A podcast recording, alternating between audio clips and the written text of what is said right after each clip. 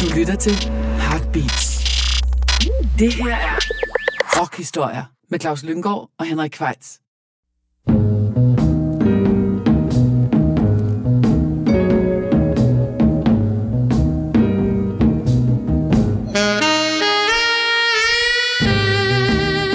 Så er det sørme blevet tid til endnu en gang rockhistorier, og som altid er det Claus Lyngård og Henrik Kvejts, der bestyrer butikken. Vi skal i de næste par timer kigge nærmere på en vis Polly Jean Harvey, PJ Harvey, der er fyldt 52. Øh, og det skal vi i anledning af, at det har vi lyst til. Der er en som sådan ikke noget at hænge det op på. Nej, der er gået seks år, tror jeg, eller fem år siden sidste album. Ja, Så det kan være, der sker noget snart, men øh, det foregriber vi så, Henrik. Ja, og øh, ja, hvem er hun så, denne Polly Jean Harvey, bedre kendt som PJ Harvey? Ja, hun er jo på mange måder en pige fra landet, øh, men til synligheden vokset op med sådan nogle hippieforældre i den engelske øh, landsdel, der hedder Dorset, i en by, der hedder Bridport. Ja, de var vist øh, stenhuggere, tror jeg, sådan ret øh, atypisk erhverv, ja. Og øh, de havde god musiksmag, sådan i hvert fald rockhistorie i hvert fald. De kunne lide Captain Beefheart og Howlin' Wolf og Johnny Hooker. Så hun voksede op med, med at høre sådan øh, amerikansk øh, roots-musik på mange niveauer, blues især. Ja, og så var den, øh, den navnkundige Jan Stewart, som jo var en af de oprindelige grundlæggere af Rolling Stones, en meget nær ven af huset. Ja, han var en husven, som det Ja. ja. hedder. Ja, og mange andre spændende mennesker, og hun ville jo egentlig oprindeligt have været øh, læst kunsthistorie. Ja, Øh, det var sådan hendes ambition, musikken. Hun startede jo så faktisk med at spille øh, irsk folkemusik med en veninde, og skrev sine første sange i den forbindelse, man har så senere udtalt, at de var ikke værd at samle på. Og så kommer hun så med i et band. Hun spiller jo, hun starter faktisk med at spille saxofon. Det skulle man jo ikke tro, men hun kommer med i et band, der hedder Automatic Galami, tror jeg, det ja udtales. hvad det så end betyder. Ja, det har vi prøvet at google. Men det kan være, at der er en lytter, der kan oplyse os om, hvad en automatic alarm er for noget. Men der møder hun så faktisk en... Øh, eller gruppens frontmand er jo en guitarist ved navn John Parrish, som ja. skal spille en stor rolle i hele hendes karriere. Det, ham kommer vi ind på senere i forløbet, fordi hun starter jo faktisk med at danne en trio. Ja, det gør hun sammen med to medlemmer fra Automatic øh, Galami faktisk. Øh, Rob Ellis, tromslager, og så en bassist, der hedder Ian Oliver, som hurtigt bliver skiftet ud med Steve Warren. Ja, Jan Oliver er kun med på den allerførste single, der hedder Dress. Ja, som så også er den allerførste stykke musik, vi har tænkt os at spille for jer. Men før det, måske lige ord om trioen. Ja, det var jo en, en, en, en, en ja, sådan power trio, kan man vel nærmest godt ja, sige. sådan i moderne forstand. Ja. Ja. Det var jo Guitar, bass og trommer. ja, det er starten af 90'erne, hvor den alternative rock virkelig var et alternativ, kan man godt sige, til mainstream-musikken. Ja, de blev også ligesom øh, moderne og lave noget, der ligesom strittede imod hårene. Øh, grungen ja. var også stor i USA her i begyndelsen af 90'erne. Ja, hun havde Pixies, som hun var rigtig Rigtig glad for, ja. Ja, øh, og så var der så en øh, amerikansk bevægelse, der hed Riot Girl, med bands som Babes in Toyland og Hockey Bear og flere andre, som sådan havde en, en feministisk øh, dagsorden. Og den blev hun sådan sammenlignet en del med, da hun kom frem, men det var ikke rigtig noget, hun havde lyst til at tage på sig. Hun, Nej, hun har udtalt, hun aldrig selv har set sig selv som feminist, selvom der er blevet lagt rigtig mange feministiske tolkninger ned over hendes musik, og det, Og det kan kan man man- også sagtens gøre. Det kan man sagtens gøre, ja. Men hun, hun siger selv, at hun egentlig ikke tænker på køn, når hun skriver musik. Nej, og det, det kan man så tage, tage ikke alligevel, som man vil. Men hun fortæller i en interview, at øh, de startede som en succes, den der trio, det første job, de spillede. Der var 50 mennesker i salen, og da de var færdige med det første nummer, var der to tilbage. Og da de var færdige med det andet, så kom arrangøren op og sagde, at De skulle nok få deres hyre alligevel, bare de lovede at bare stoppe de lovede at holde op med ja. at spille.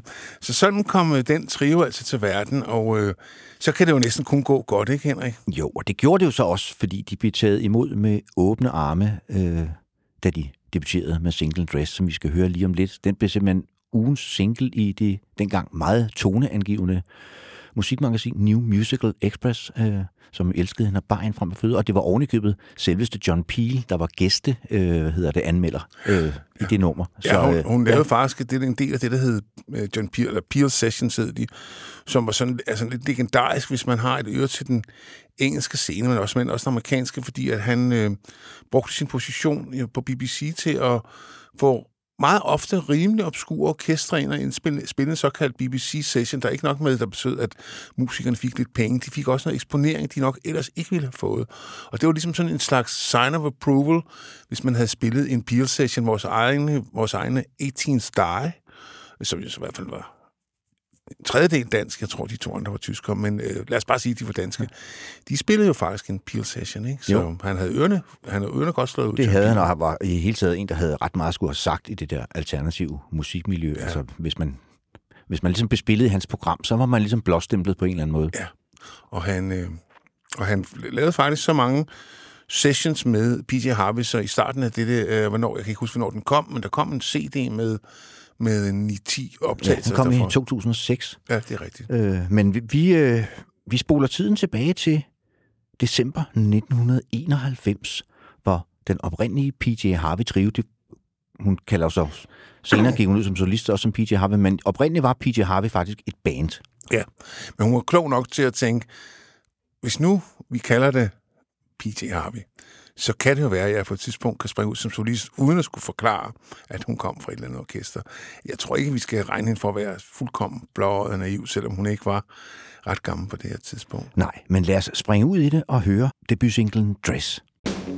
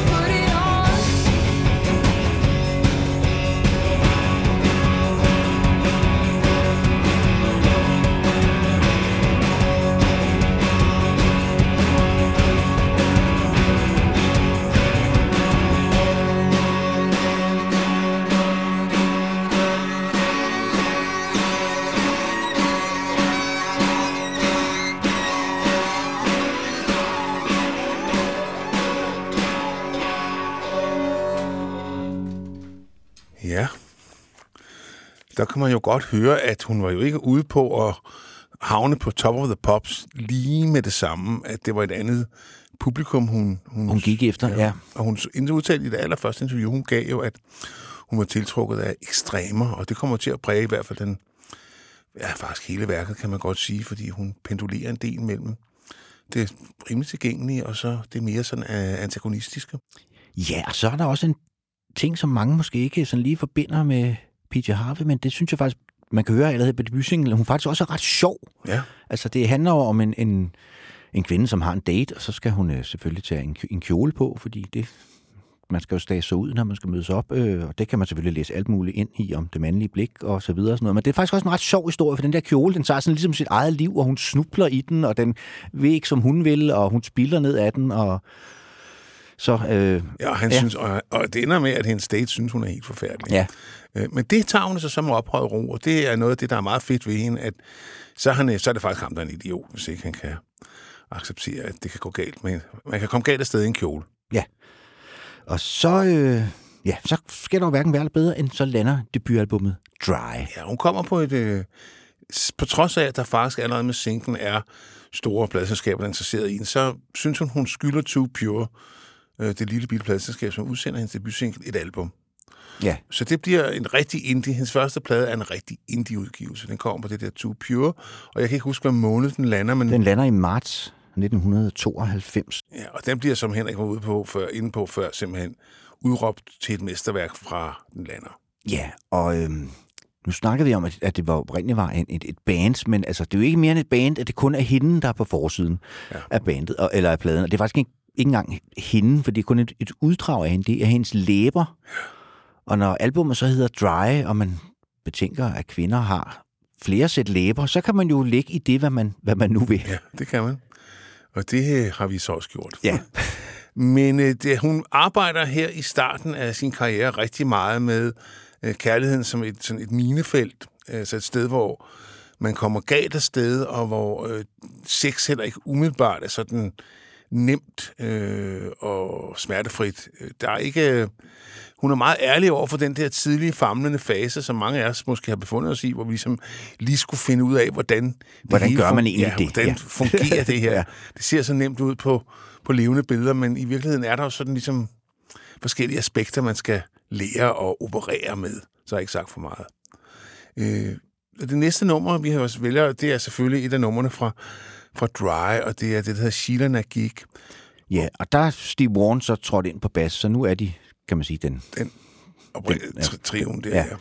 Og øh, Shilerne gik, det er sådan nogle øh, figurer fra det 12. århundrede, som man finder på de britiske øer, men som end også i Frankrig og Spanien, af en kvinde med en gigantisk vulva, som hun tit skiller med hænderne, som ofte var indstøbt over døre, øh, blandt andet til kirker. Ja, og man ved ikke rigtigt, altså man går ud fra, at det måske var et frugtbarhedssymbol, eller et eller andet. Eller en, men der man, beskyttede mod onde ånder ja. måske, det har man også været inde på. Men uh, det fortaber sig i, i de historiske tåger, hvad sådan en Sheila gik egentlig symboliserede. Ja.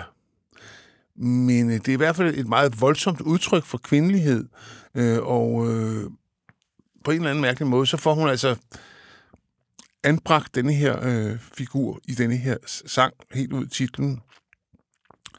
Og igen, så kan man sige, at det er ikke helt, lige så uklart, som det er, hvad, hvad den symboliserer historisk set, så er det heller ikke helt, helt klart, klart Nej. hvad det er, P.T. Harvey øh, vil have, den skal symbolisere, men det er helt klart, at der er noget vrede her. Øh, det kan man vist ikke, går man vist ikke helt galt i byen med. Nej, så lad os kaste os ud i den. Shilerne gik.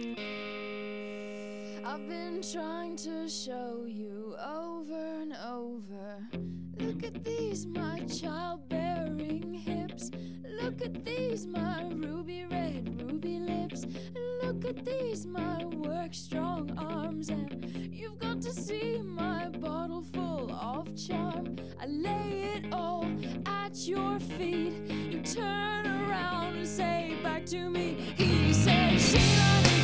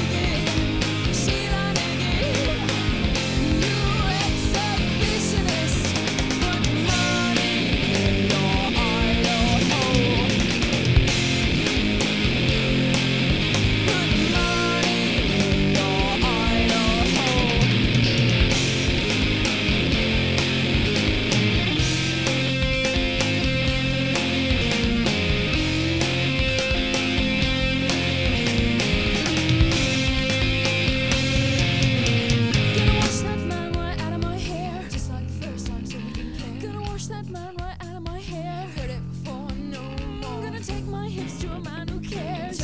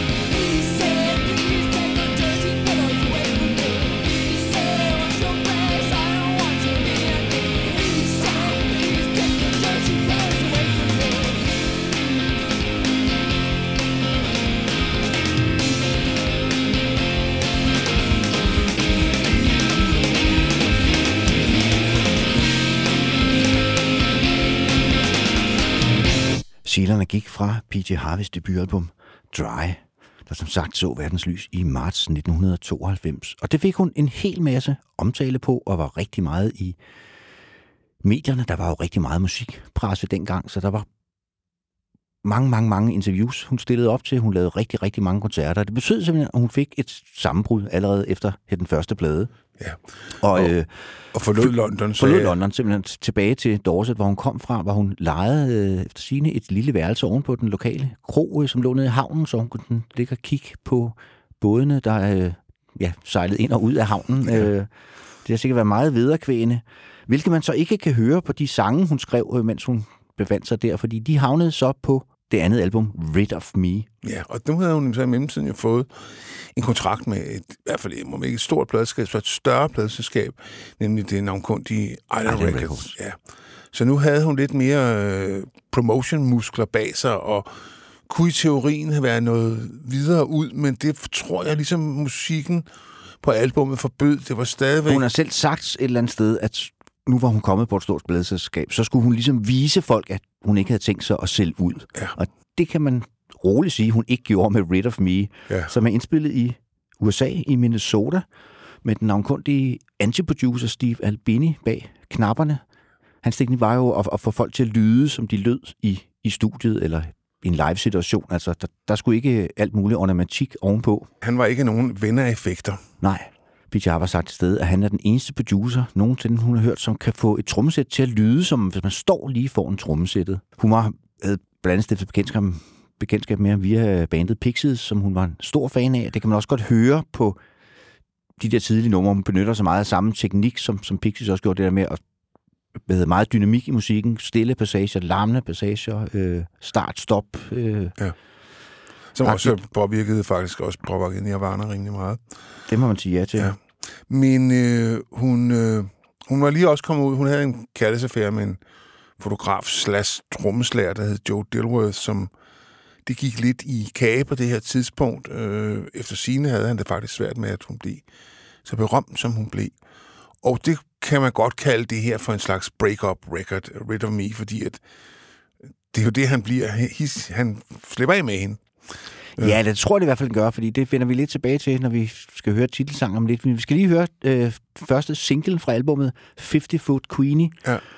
som jo så, ja, som navnet siger, er en, er en 50 fod høj øh, kvinde, øh, Ja, ja, som kommer ind. af den der øh, film, øh, hvad, hvad, hedder den? Jo, og som også er, hvor hun også tager pis på det der, det, mænd har det meget med at sammenligne størrelsen på visse ting og så videre. Ja. De skulle være udtryk for, for et eller andet særligt. Og så kommer 50 Foot Queenie ind her og viser, hvor skabet skal stå blandet med linjen Bent over Casanova. Så kan han lære det, kan han. Ja, det, Så lad os høre den.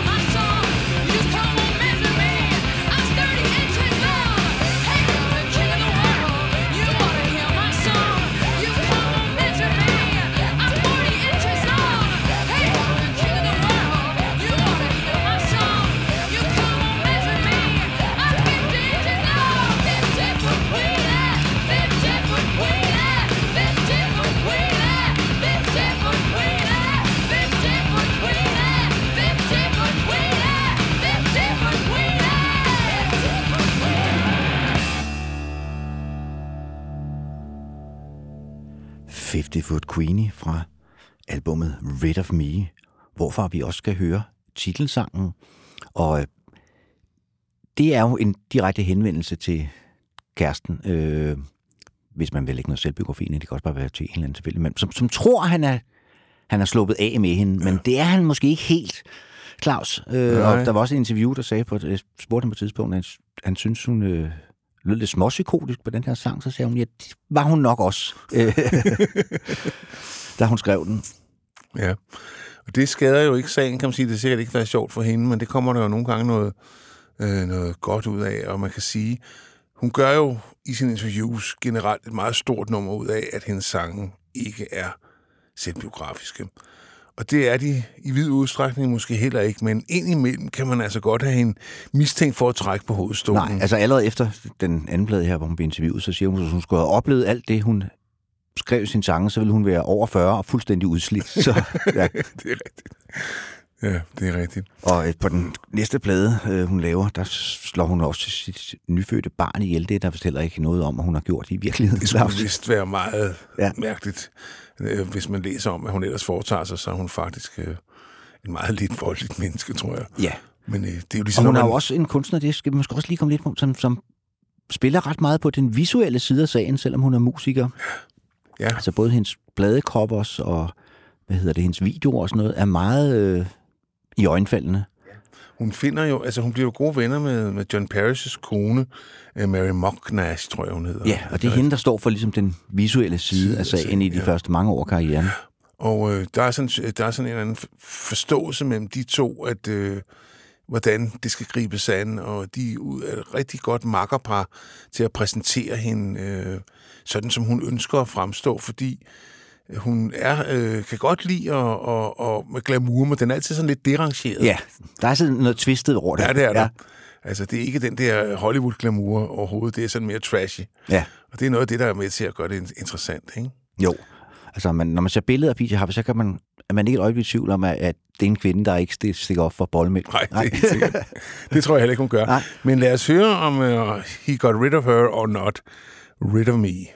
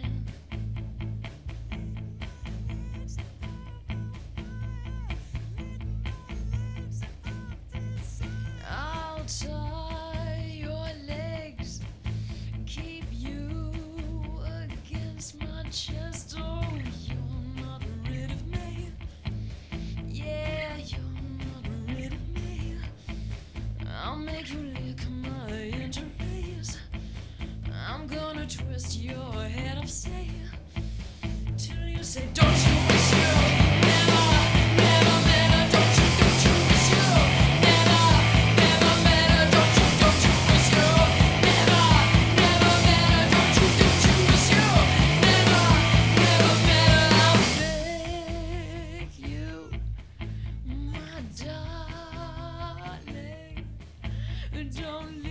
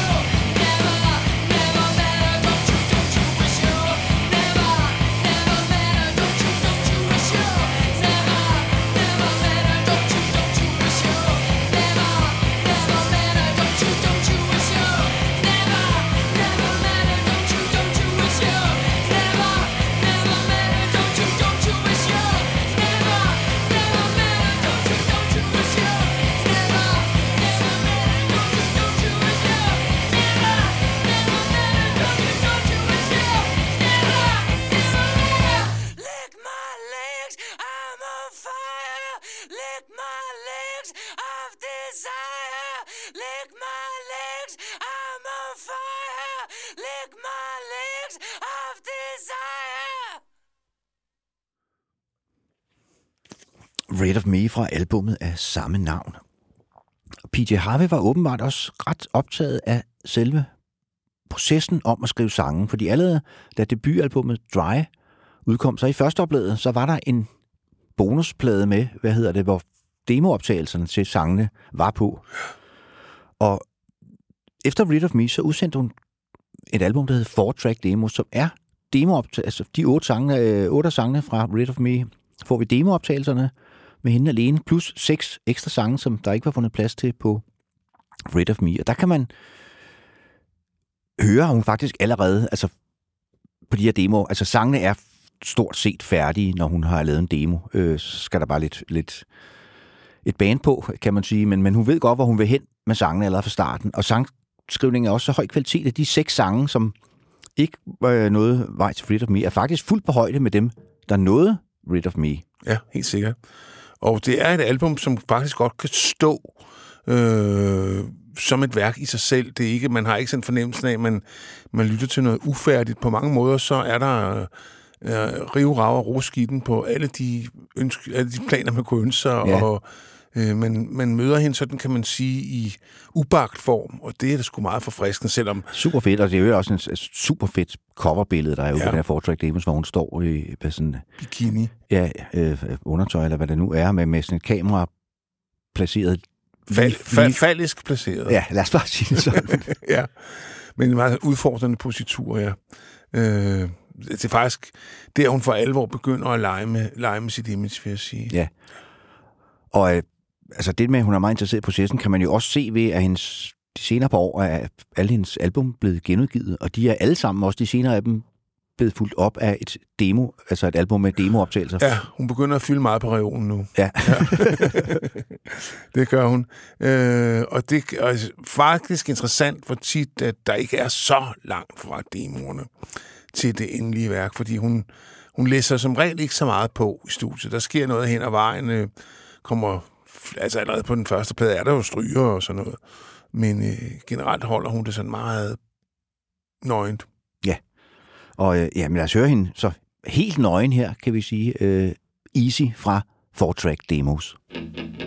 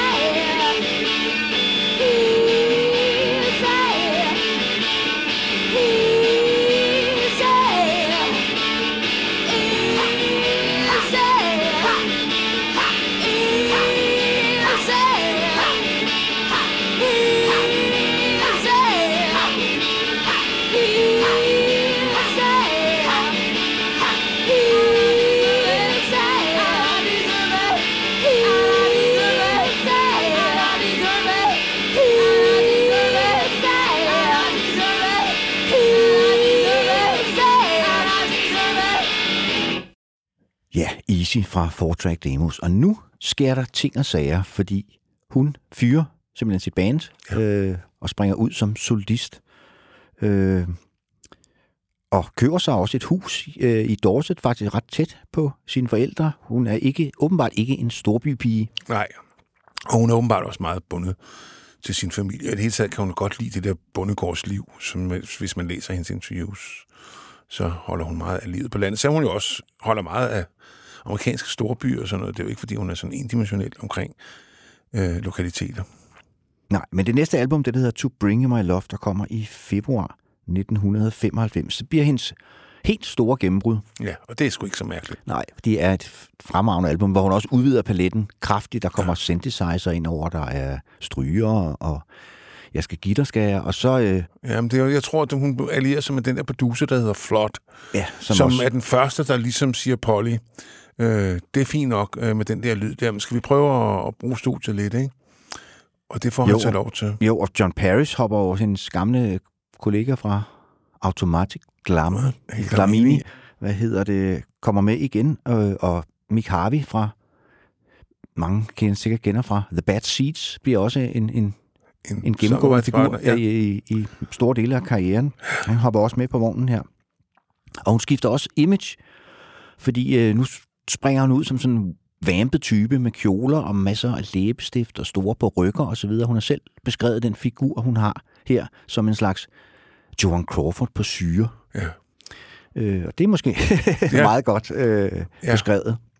Og øh, sangene bliver ved med at være meget øh, lige så dramatiske, kan man sige, men de, de er mere øh, smooth øh, produceret. Øh, Og det betyder selvfølgelig også, at hun får et større publikum.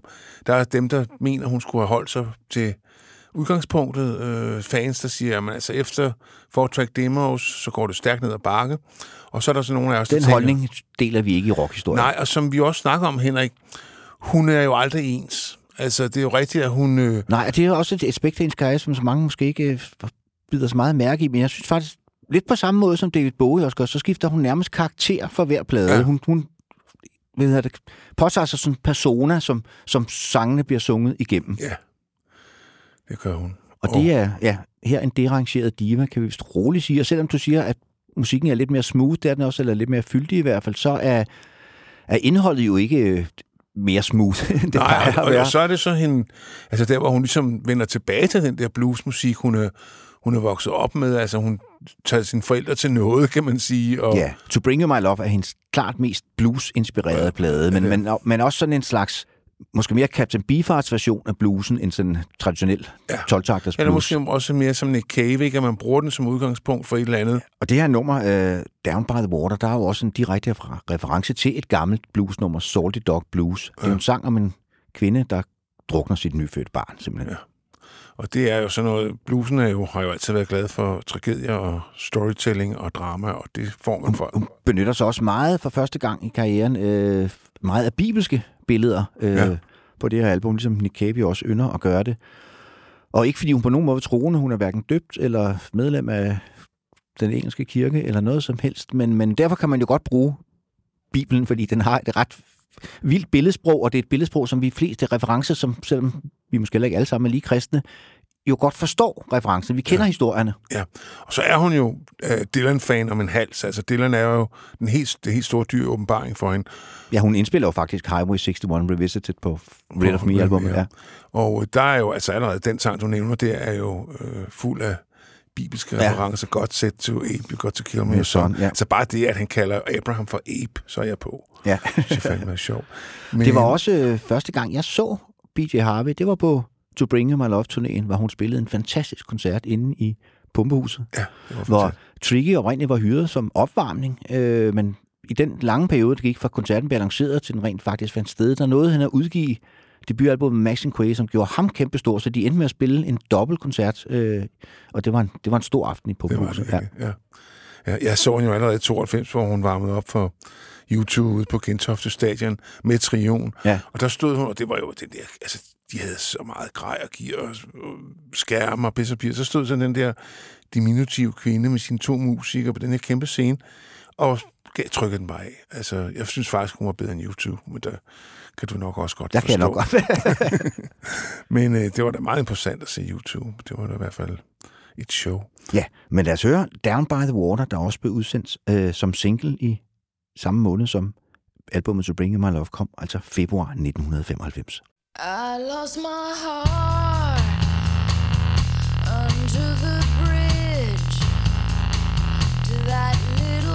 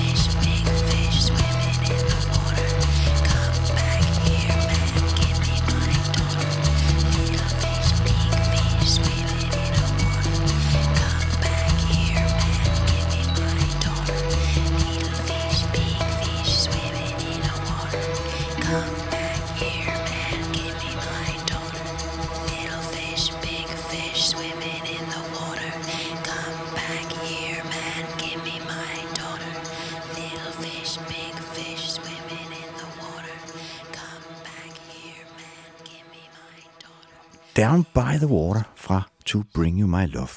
Og jeg synes, vi skal høre et nummer mere fra To Bring You My Love, Claus. Ja, og det var en af singlerne. Come On Billy, Billy. som... Øh, som også er en ulykkelig kærlighedssang, hvor hun, øh, hun beder denne Billy om at vende hjem og tage sig af sin søn. Ja. Han har åbenbart forladt dem. Sådan er de jo sådan nogle. Ja. Mænd, altså. Ja. Ja. Man kan ikke stå på dem, Henrik. Øh, nej, men øh, det synes jeg da bare, vi kaster os ud i. Come Ja. on, Billy.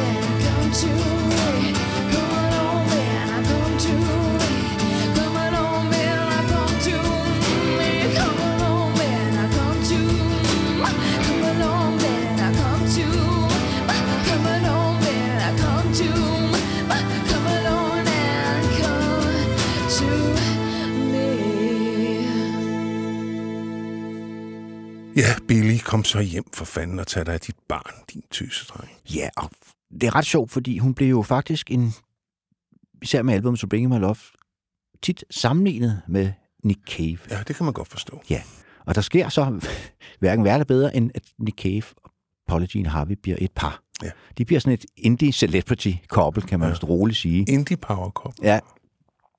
Øh, og indspiller så også et nummer sammen, øh, en duet, inkluderet på Nick Caves album, Nick Cave and Bassie's Murder Ballads, ja. Der kom i februar 1996, som sådan er en øh, kontrast til den anden meget berømte øh, duet, der er på den plade, men det er sammen med Kylie Minogue, hvor det er Kylie Minogue, der bliver slået ihjel i sangen selvfølgelig.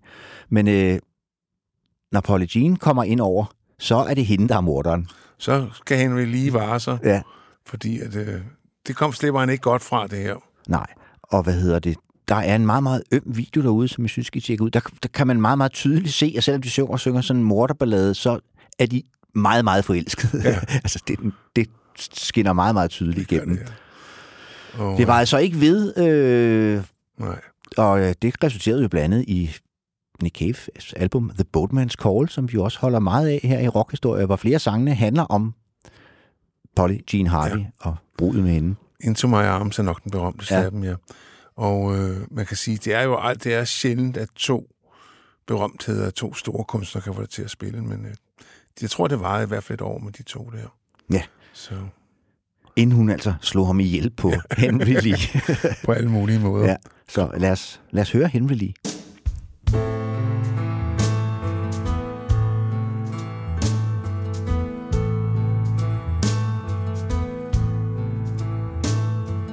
Get down, get down, little Henry Lee, and stay all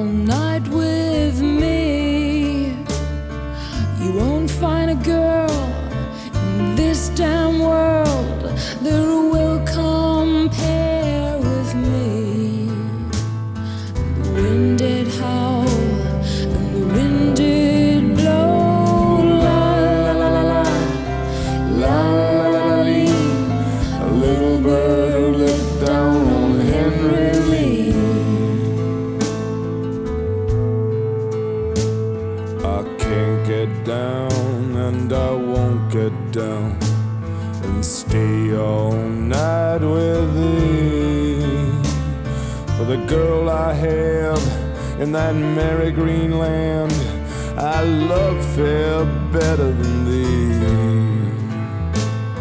And the wind did howl, and the wind did blow. La la la la la, la la la la. A little bird let down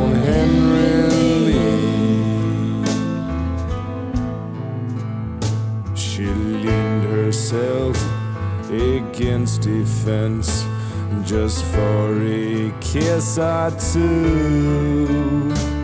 And with a little penknife held in her hand, well, she plugged him through and through. And the wind did roll, and the wind did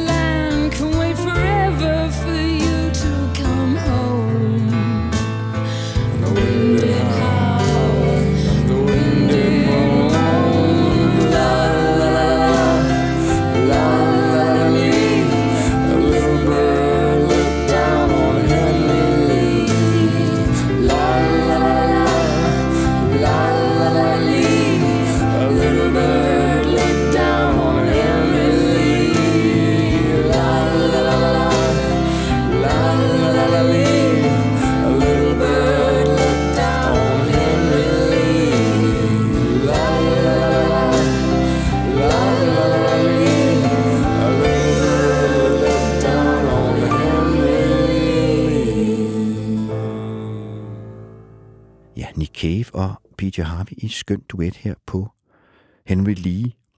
Og hun udgiver i 96 også et regulært øh, duoalbum sammen med makkeren John Paris, der jo som sagt også var inde over To Bring You My Love og i det hele taget med store dele af karrieren. De udsender også øh, ja, to albumer. Det første af dem kommer så i 96 som John Paris og Polly Jean Harvey, hvor, hvor de er ligeværdige, eller man skal sige. Han skriver al musikken, og hun skriver alle teksterne. Ja, og man kan sige, sådan rent æstetisk er der en, en form for tilbagevenden til de tidlige øh, PJ Harvey-plader. Det er en, en, en sådan krasbørstig omgang, øh, hvis man er til skøn sang, og så er det sådan lidt mere øh, råt og for usødet, øh, den her plade. Ja, der er lige sådan en meget øm udgave af Peggy Lee's Is That All There Is, øh, som, som lige får en tak, godt. som i forvejen er en barsk sag. Ja. Den får lige en tak, tak mere. Ja. Er det ikke en Liber Stoller egentlig så? Jo. jo. Dancehall og Loose som, som man, hvis man er til, til den mere krasbørstige side af PJ Harvey, så er den klart værd at tjekke ud. Vi vender tilbage til, til makkerparet John Paris og PJ Harvey lidt senere, øh, men nu springer vi videre til det næste album, hun udgiver i september 1998. Og man kan sige, nu var hun jo slået stort igennem med To Bring My Love-albummet, og så vil de fleste tænke, "Nå, men så laver vi en til, der lyder lidt ligesådan, fordi det er åbenbart det, folk gerne vil have. Men sådan spiller klaveret ikke, når man hedder Polly Jean Harvey. Nej. Så hendes næste album, Is This Desire, er meget mere sådan electronica øh, præget, og man kan også høre trip-hop og så videre, som er stort på det her tidspunkt, og udover den sædvanlige, hvad hedder det, producer John Paris og hende selv, øh, og Mick Harvey, så er, hvad hedder det, Marcus de Vries også skrevet ind som producer, som jo er på det her tidspunkt ret kendt for sit arbejde med Madonna og Bjørk. som jo også på det her tidspunkt er mere over i den elektroniske afdeling. Og det er sådan et meget historiefortællende album. Der er rigtig mange øh, af sangene, der har karakterer, øh, eller navne efter kvindelige karakterer. Ja. Øh, og vi skal faktisk høre de to af dem. Øhm, og det første, vi skal høre, det er det, der hedder Perfect Day Elise. Og Som vel er en murder ballad på et det er vel også en murder ballad, ja. fordi det handler om en fyr, som bliver afvist af denne Elise på et hotelværelse nummer 509. Og så vender han senere tilbage Med til det hotelværelse skarpladt med en pistol. skarpladt pistol. Og så, ja, Altså, det bliver ikke sagt direkte, men hun, hun synger der, and then he pulled the trigger, og vi må formode, at det er hende og ikke ham selv. ja. Øh, He said a prayer, pulled the trigger and cried. Ja. Ja, tøstre. Så, ja. ja. Ja, men altså, hvad er det med de mænd? Ja, Henrik, godt, godt man ikke er mand. ja. Men øh, det er jo stærke sager igen, og der kan man sige, der er vi jo helt klart over i storyteller øh, genren. Altså, det er jo et, et portræt, kan man sige. Ja, og det er rigtig mange sangene på det her album er altså historiefortællinger. Historie, ja. øh, måske også fordi hun selv hun var ikke et særlig godt sted i sit liv på det her tidspunkt, så er det måske nemmere at fortælle historier om andre Ja. mennesker. Hun havde, var... Og i øvrigt et album, som, som sådan er, er faldet lidt under radaren, men hun har jo selv udtalt, at det er et af hendes personlige favoritter i værket. Okay, ja. Det er ikke nok, det er ikke de albums, jeg har hørt mest. Det kan jeg roligt sige. Nej, nu har jeg Men så øh, genhørt, nu har jeg det. genhørt det og tænkt, hmm, Det er faktisk en ret god BJ-plade. BJ-plade, ja. Altså, så, det er de jo alle sammen. Ja, vi skal være det. Hun har jo faktisk aldrig lavet en dårlig plade. Det har hun ikke. Det har hun ikke. Hun har lavet nogen, som er, er, er mesterlige og nogen, som er virkelig gode. Ja, sådan er det. Ja. Så er det sagt. Ja. A Perfect Day Elise, endnu en tragisk historie fra repertoiret.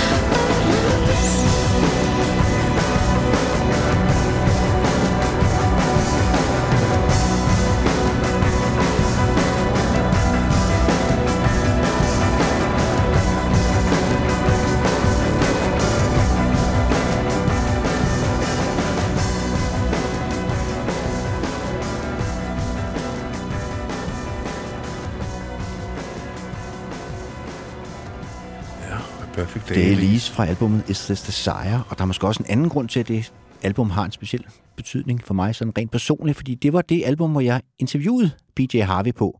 Det var jo dengang, øh, pladselskaberne havde penge nok, øh, så når man skulle lave promotion, så blev man fløjet rundt omkring i verden og interviewe øh, diverse kendiser.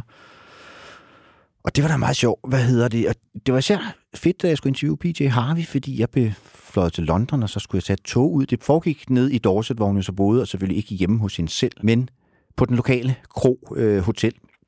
Og jeg kan stadig huske, at jeg kom ind i det der hotel, og så kom hun gående ned ad trappen med sine meget, meget lange ben. Hello, my name is Polly Jean. Som om man skulle være i tvivl om det. Og så kan jeg huske, at vi satte os ud i sådan en meget, meget engelsk have. Med med påfugle, der rendte rundt og sådan noget, og drak te og sådan noget. Meget, meget tynde stil, hvor man sådan var bange for at røre kopperne. Og jeg kan huske, altså jeg har mødt mange såkaldte kendte mennesker i, i mit virke som journalist, men er normalt ret god til at holde sådan en professionel attitude. Det var ret svært her. Altså, jeg skulle virkelig tage mig sammen. Tag nu sammen. Tag nu sammen. Altså, du ved, ikke? For ikke at bare virke helt forelsket og begynde at sidde og, og savle eller et eller andet. Det har, det er aldrig en god teknik. Nej. Hvad hedder det? Men det lykkedes. Der kom i hvert fald et ret godt interview ud af det, og hun var selvfølgelig enormt sød og Ja. enormt begavet og meget sådan bevidst om, hvad hun gjorde og hvad hun ikke gjorde, og øh, altså var god til at sætte ord på tingene. Det var, det var en god dag på kontoret, Claus. Ja, ja, jeg er overhovedet ikke misundelig. Men Nej. vi skal høre endnu en sang fra Is This Desire, og ja. det er om en kvinde, der hedder Angeline. som går på gaden, og det gør hun ikke, fordi hun skal noget sted hen. Nej, Love for Money is my sin. Synger. Det er altså en sang Om en- sunget om en prostitueret. Fra, ja. fra, Fra hendes vinkel, ja. Der er også noget med en, med en fyr, der går derhjemme. Det er sådan, der er noget folkemusikalsk over tonen. Man kan lidt genkende øh, også øh, nogle af Dolly Partons temaer her. Altså de der piger, der kommer galt afsted i den store by. Og, Ja, og som går længes efter den ægte kærlighed et eller andet sted, som det- er det- 2000 miles away. Ja, og, ja. ja, det er nogle frygtelige historier. Øh, og, øh, Men dem kan vi jo godt lide her ja. i Ja. rockhistorie. jamen, vi kan godt jo værre, jo bedre. Ja. ja. Tragedier, det er lige også. ja. Så lad os høre endnu en. Angeline. My first name Angeline. Prettiest mess you ever seen. Love for money is my sin.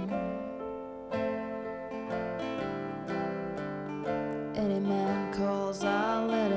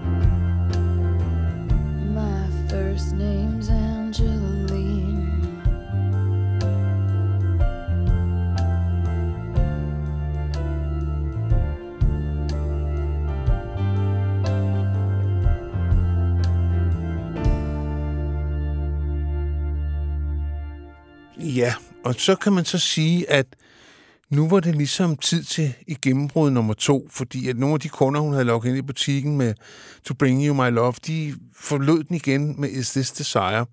Og så lavede hun, efter min mening, måske sit mest udadvendte. Ja, hun har sagt, det er hendes bud på at lave et... Nu vil hun prøve at lave et mainstream pop-album. Ja, og det er selvfølgelig ikke så nemt, når man hedder Polly Jean Harvey. Nej, altså...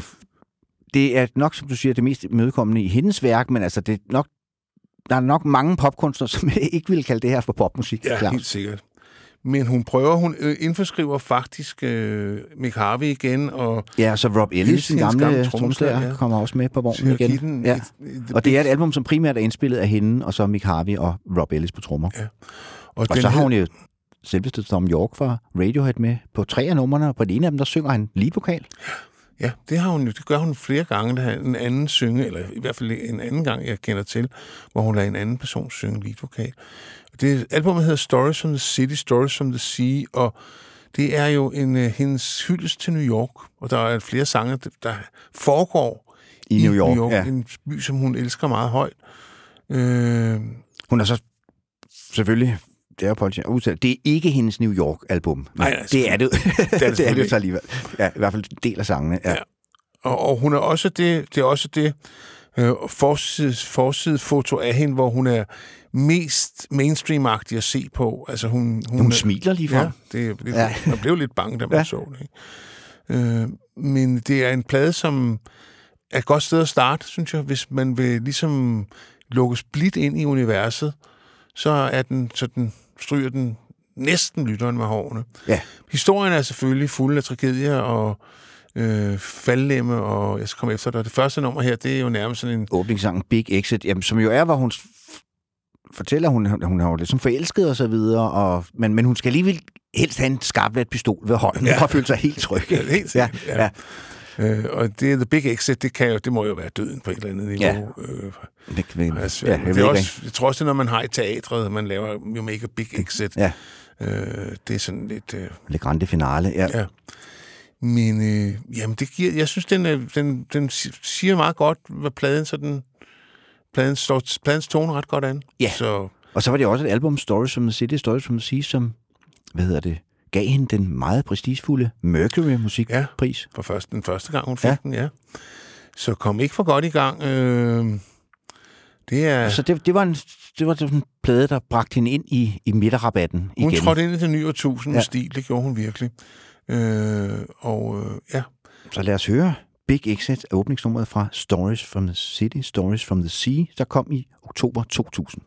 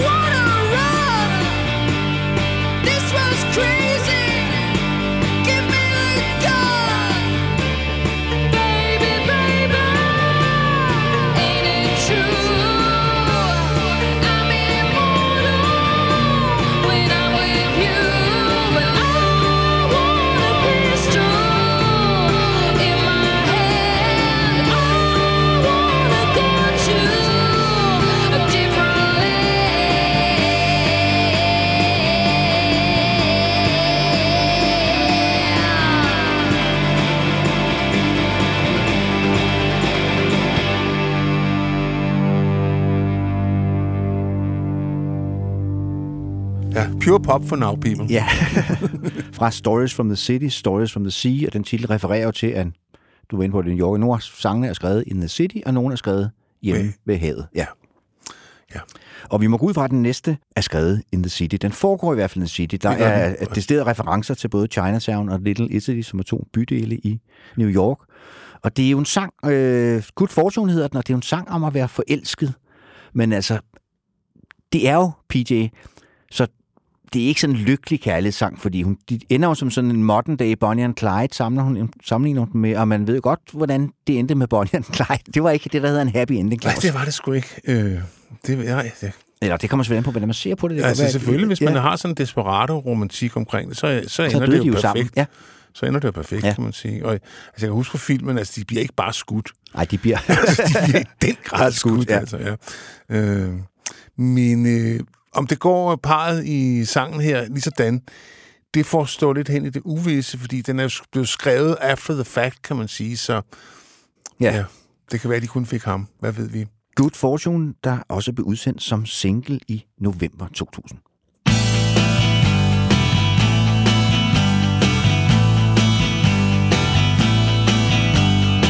through my bad fortune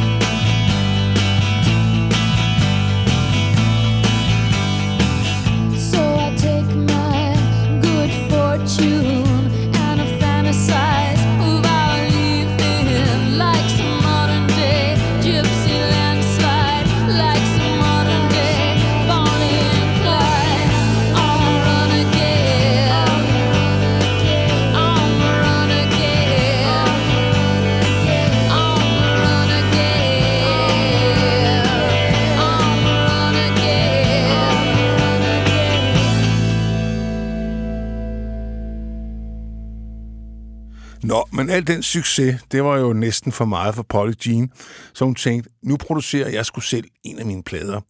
Hvor galt kan det gå, eller hvor godt kan det gå? Og så lavede den her Aha Hø. Ja, Uhu hedder den. Øh, hvad hedder det?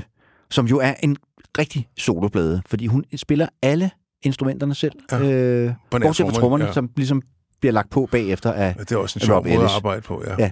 Men ellers er det hele indspillet ja. af Det hende er selv. en, en, en de facto soloplade.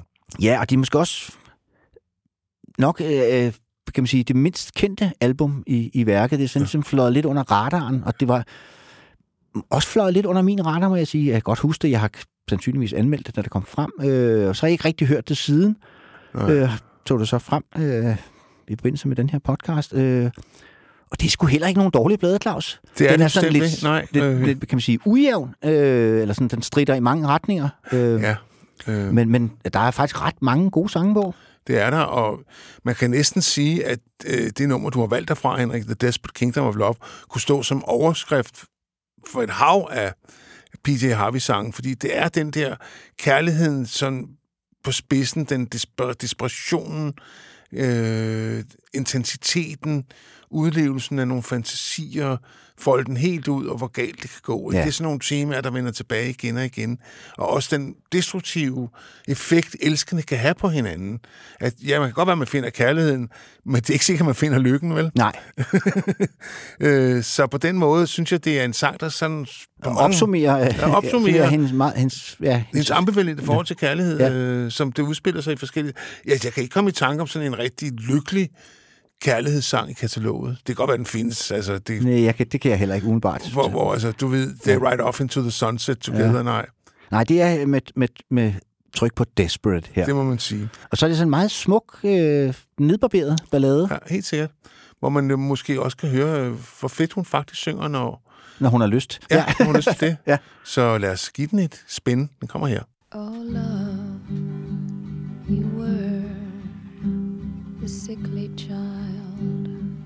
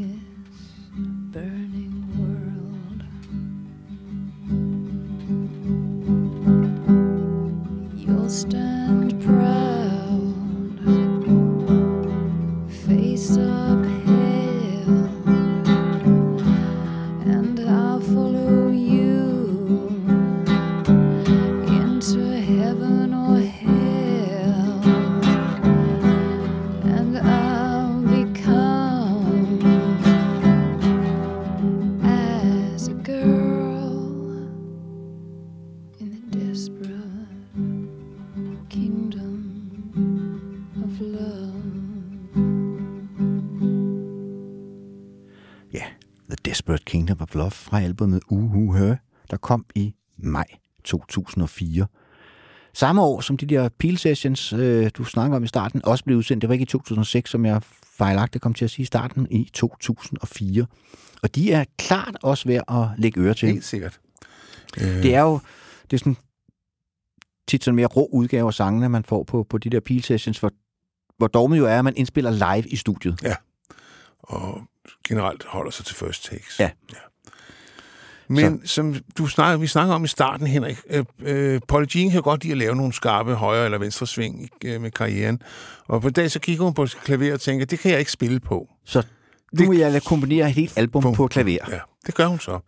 Det, der hedder White Chalk, som kommer i september 2007.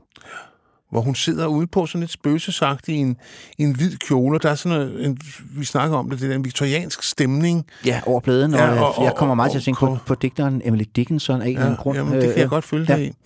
Øh, med sådan helt tilknappet i halsen og øh, hvid bomuldsknibling og sådan noget. Ja. En, en tid, bygone time. Og pladen Og er, der er også... også noget sådan spøgelsesagtigt, eller skeletalt, eller man skal kalde Ja. det over pladen. Jamen, det er Øh, der. Ja. Øh, og det, at hun ikke kan spille på instrumentet, gør selvfølgelig, at hun går fuldkommen frygtløs til det. Og hun har jo heller aldrig været sådan en øh, vers, omkvæd, vers, omkvæd kunstner på den måde. Og det er der i hvert fald ikke ret meget af her. Nej. Øh, sangene er, følger ligesom deres egen logik, folder sig ud, øh, som hun ligesom følger tangenterne. ja, vi har valgt at spille første singlen fra albumet, When Under Either, som efter sine er inspireret af T.S. Eliots fire kvartetter. Okay. Øh, det fremgår ikke helt, hvad den, hvad den handler om. Der er mange, der har lagt, vil gerne lægge en aborthistorie Ja, ind i det, det. synes fordi- jeg også godt, man Og kan. det kan man også sagtens, ikke? For det er i hvert fald en kvinde, der er bedøvet af æder Ja, Ja. og hun, hun, er, og hun er lykkelig Ja. og ulykkelig Ja. ja, på samme tid. Ja. samtidig. Og der er noget, der rører sig inde i hende, men hvad det er, det ved vi så ikke. Men den kan sagtens... Det er en meget P.J. Harvey's måde at skrive sange på, at hun sådan ligesom udlader centrum i, i Ja. historien. Det må man selv, Punchline, altså, ja, den kan du ja. sgu selv komme ja. med, ikke? Øh, og det gør jo også, at de, øh, at, at de der bliver ved med at fascinere og Ja. drage, ikke? Man går tilbage til dem. Og hvad var det egentlig, der Ja, skete hvad var det, der ikke? sker ja, i den historie der, ja. Så lad os prøve at høre øh, P.C. Harvey som Og hvor- pianist. Ja, og der kan man tydeligt høre, altså piano er det bærende øh, musikalske element på den her plade. Hele vejen igennem. Ja. Ja.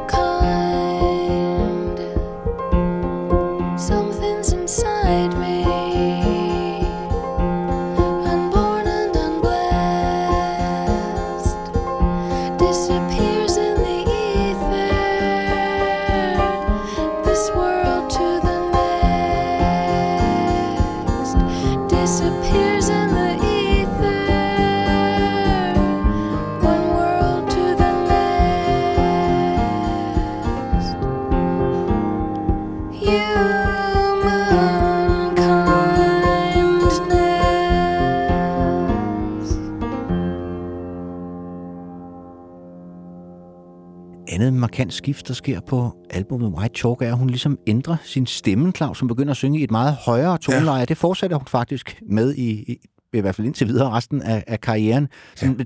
som giver hende måske sådan lidt mere skrøbelig, øh, indtryk af hende? Altså på nogle af sangene lyder hun decideret som en, som en meget ung person. Og øh, det gør jo, at øh, der bliver sådan en større sårbarhed i det. Øh, og det er jo meget interessant. De fleste sanger synger jo dybere, Ja, jo ældre de bliver. så ældre de ja. bliver. Ikke? Øh, der går hun simpelthen den modsatte vej. Hun finder Igen går hun modsatte vej, ja. Og finder sin, øh, sin falset, eller i hvert fald noget, der minder om den, øh, på de efterfølgende albums. Ja. Hun vender dog tilbage til sin gamle stemme, kan man sige, på, på det album, hun, andet album, hun laver sammen med John Parrish, som kommer i 2009 under titlen A Man, A Woman Walk, A Woman, A Man Walk By. Ja. Øhm, hvorfor vi har valgt nummeret. Igen, øh, du var inde på temaet før, Desperate Kingdom Love. Her der så er det Black-Hearted Love. vi Ja, og det er også en sang om, om, om kærlighed, der, altså jeg ved ikke, om går i lort, men det er i hvert fald ikke enkelt. Det Nej. er ikke nemt. Det er ikke kærligheden som den store forløser. Det er det altså ikke. Nej, man kan sige, hun skriver måske realistiske kærlighedssange, Claus. Ved du hvad, det ja. synes jeg også, altså fordi at man, altså, jeg hører meget radio i bilen, fordi jeg vil så godt høre, hvad der foregår, ikke? og altså de, de der kærlighedssange, tænker man, altså hvor gammel er den, der har skrevet den 13, altså den er kærligheden overhovedet ikke. Det er Nej. Hårdt arbejde, venner. Ja. Ja. Ikke? Men Fast det, og hårdt arbejde. Ja, men det er det værd. det, men det er det værd. Ja, og hun har jo selv øh, sagt, at hun synes jo, de to plader, hun har lavet med John Parrish, er meget underkendte i værket. For hende Ja. er, det, er, det, er, de, er de fuldt på højde med, med de rigtige PJ ja. Harvey-plader. Jamen, det synes jeg bestemt også, de er.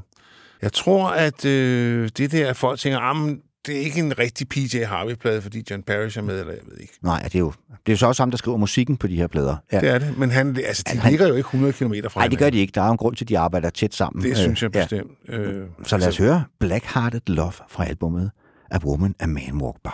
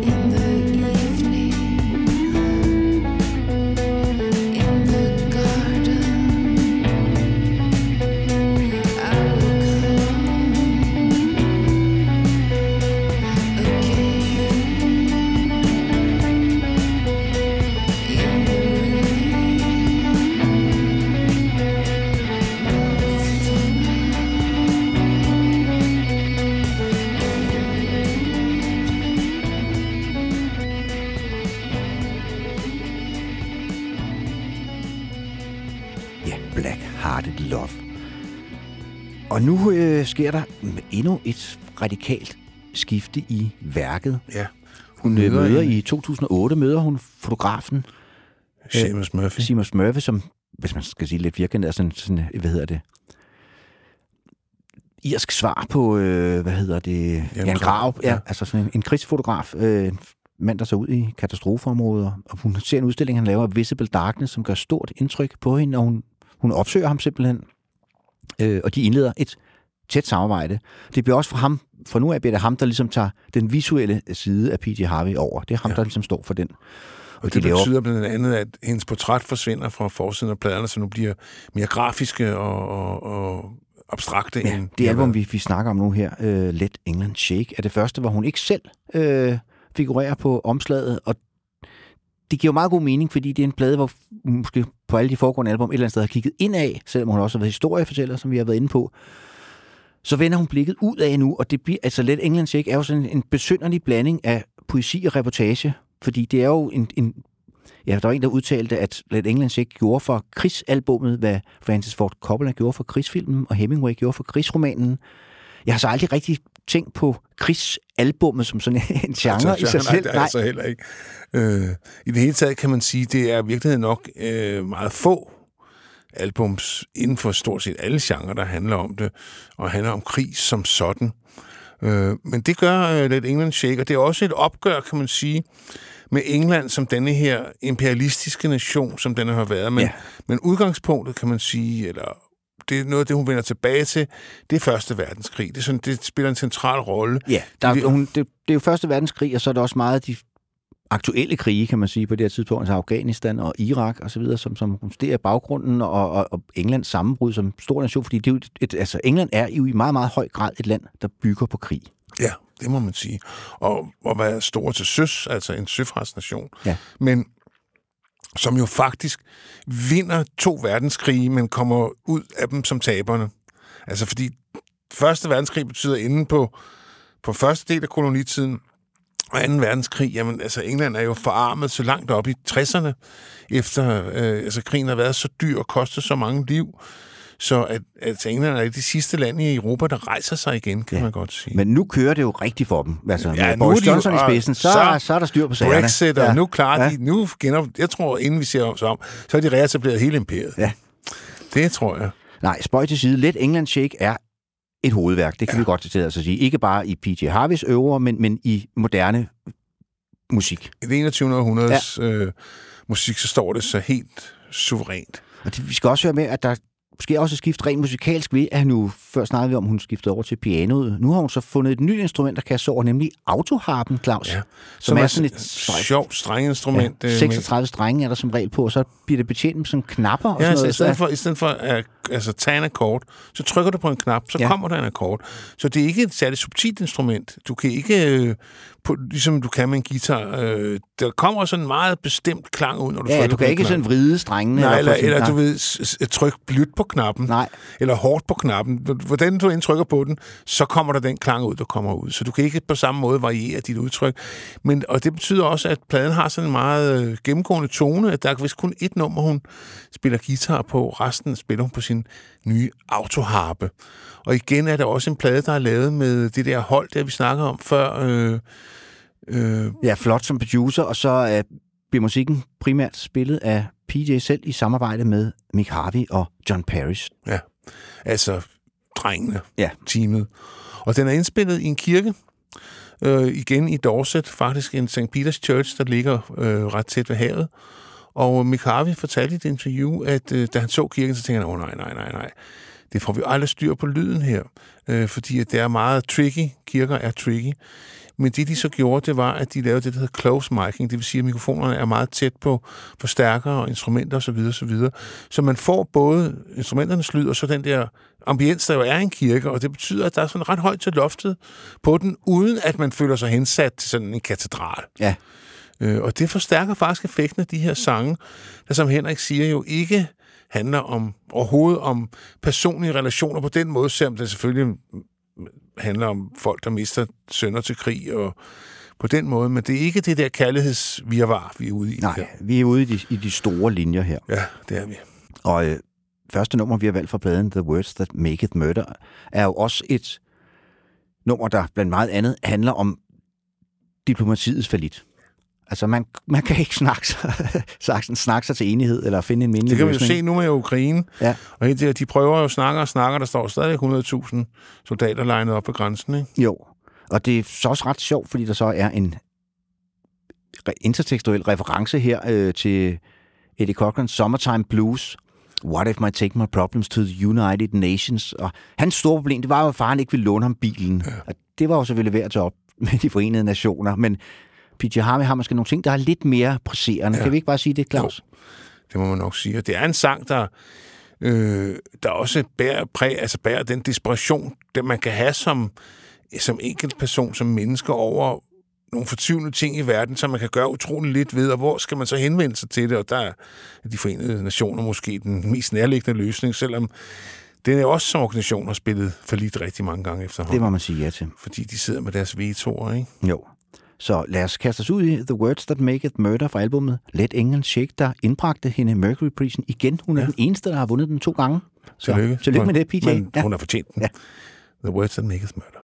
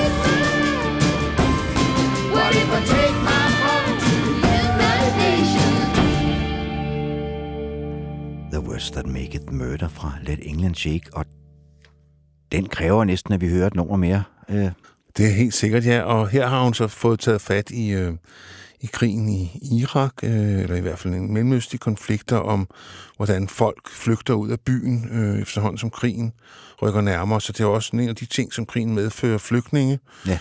som vi jo har set så utallige mange triste billeder af øh, ja, de, de desperate mennesker, som prøver at redde nogle af deres ejendele og deres liv. ja, eller mister deres liv i forsøget på at få et bedre liv. Øh, ja. Ja. Written on the forehead.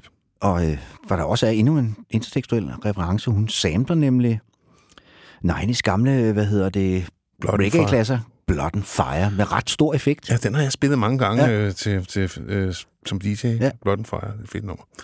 Written on the Forehead med PJ Harvey. People throwing dinars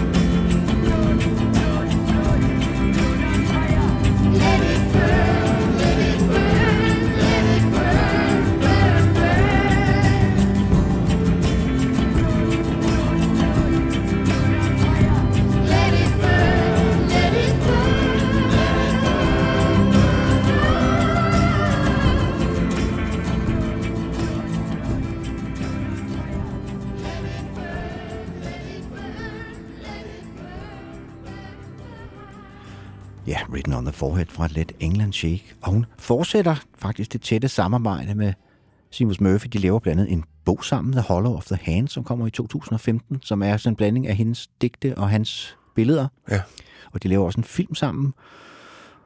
Og de arbejder også sammen om det næste album, øh, det der hedder Hope Six Demolition Project, som jo primært bygger på nogle reportagerejser, de to er ude på sammen i Kosovo, i Afghanistan og i Washington D.C., øh, hvad hedder det, som, som bliver grundlag for sangene. Det bliver de der reportageture, hun tager sammen med ham, hvor hun, hun bliver jo også lidt beskyldt for at være sådan en krigsturist, Claus. Ja, Er der nogen, det- altså, Altså, der er nogen, der ligesom synes, at, at hun lukrerer på andre menneskers ulykke kunstnerisk.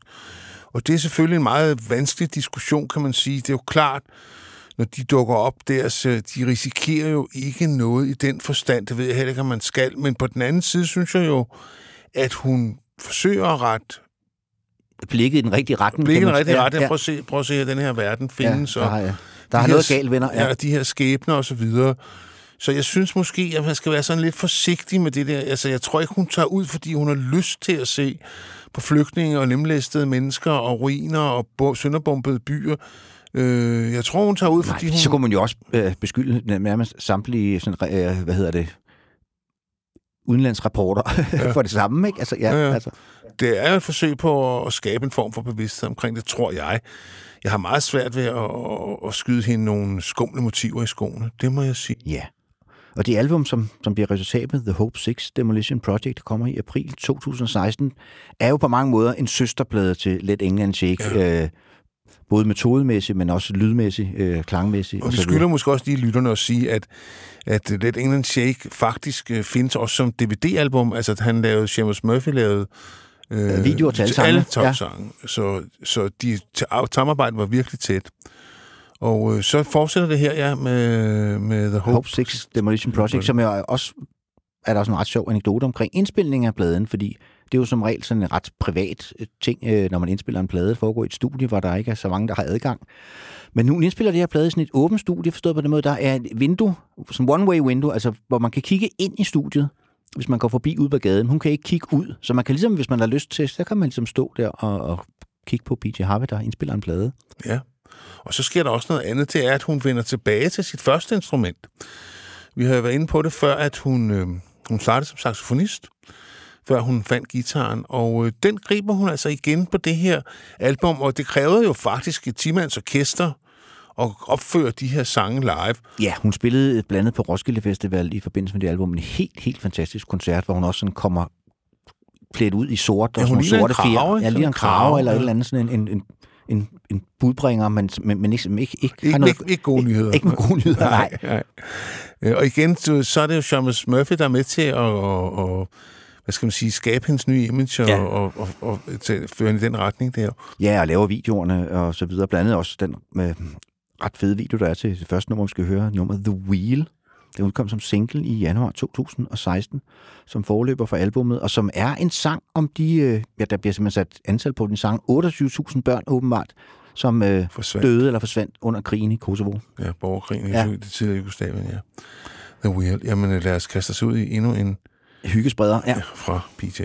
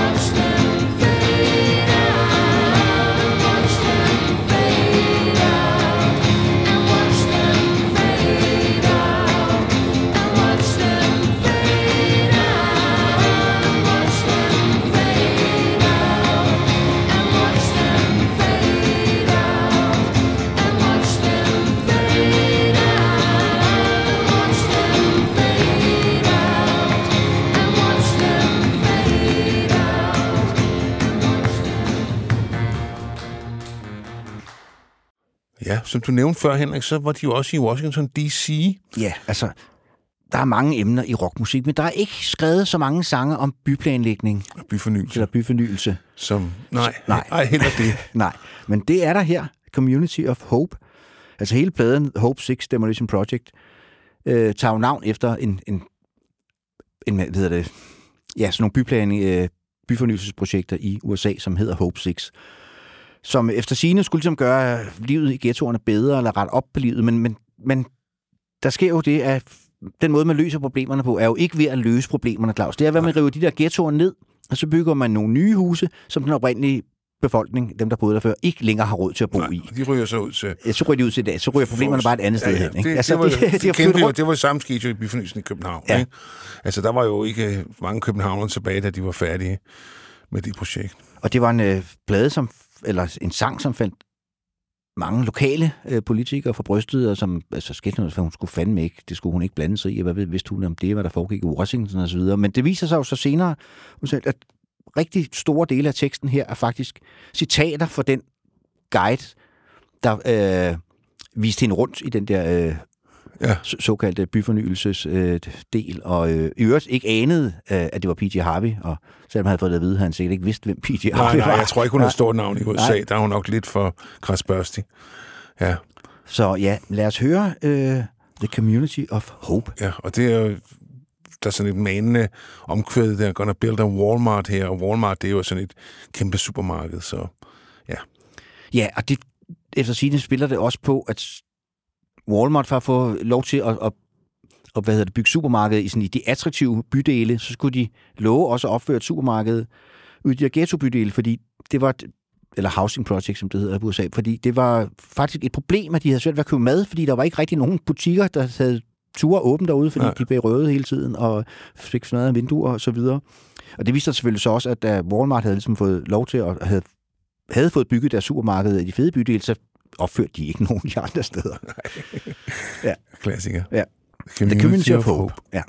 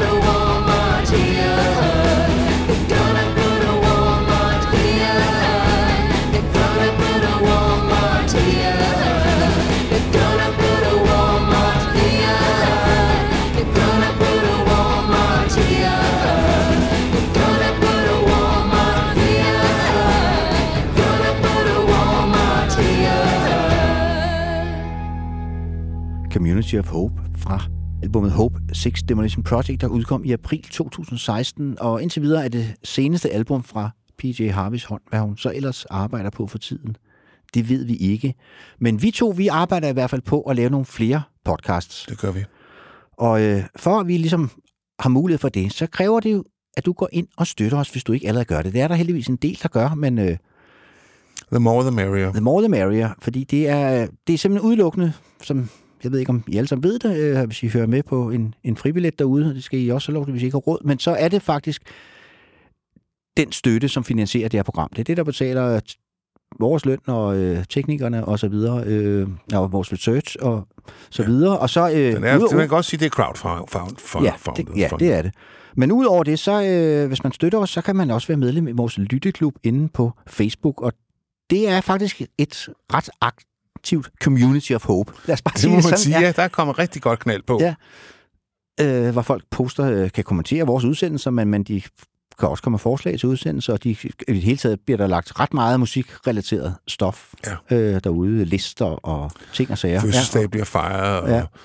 dødsfald bliver markeret Ja, ja. og så videre. Ellers man har set en fed video, så poster man den og så videre. Ja. Det, det er, hvis man interesserer sig lidt for musik, så er det et godt sted at være. Det er det, ja. Men vi slutter af med mig bekendt det Sidste klik. sidste, sidste, indtil videre sidste, øh, vi har hørt fra PJ Harveys mund, og det er en coverversion af Nick Cave, som vi har nævnt tidligere, hans Red Right Hand, som er blevet lavet i ret mange fortolkninger efterhånden, men øh, PJ Harvey får lagt sin egen vinkel ind på det, kan vi vist roligt sige. Det er et, en sang, der stammer fra soundtracket til tv-serien Peaky Blinders, øh, og det Som blev udsendt også er rigtig god. og det blev udsendt i 2019, og øh, ja, vi venter spændt på, hvad Polly Jean hun finder på næste gang. Vi skal Det- i hvert fald nok følge med, det lover vi. Helt sikkert. Ja. Det kan kun blive godt. Tak Men, for øh, i dag. Tak for nu med Red Right Hand.